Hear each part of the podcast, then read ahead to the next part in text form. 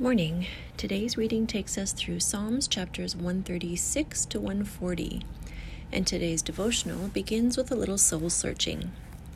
Take a moment to meditate. Sit down somewhere quiet with no distractions. Close your eyes and think back to your own personal journey up to today. Then ask yourself, what are some things I have done that I have felt God has led me to, things that are pleasing to Him? Then compare those things with my own ego. Ouch.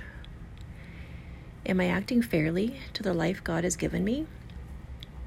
It's so blatantly apparent to me that there are times when God's grace is the only thing that carried me through. And for that, I owe Him everything.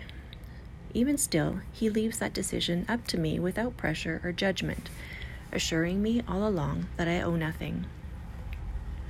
The reading says the Israelites had gone through many tribulations during the slavery period.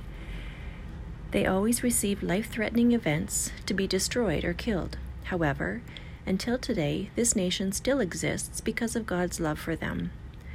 God saves us when we are going through many tests and sufferings. God's hands will always help us. We need only to recognize and thank Him for it. Knowing this makes me want to be diligent in my walk with Him, to be consistently and joyfully faithful, loving and forgiving, as He has so gracefully done for me.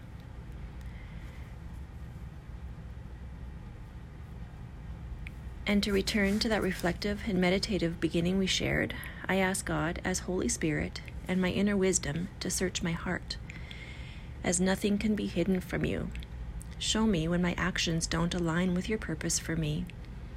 Give me the strength and courage I need, along with your wisdom, to apply it appropriately. I look forward to what you want to reveal to me. Thank you, Jesus. Amen.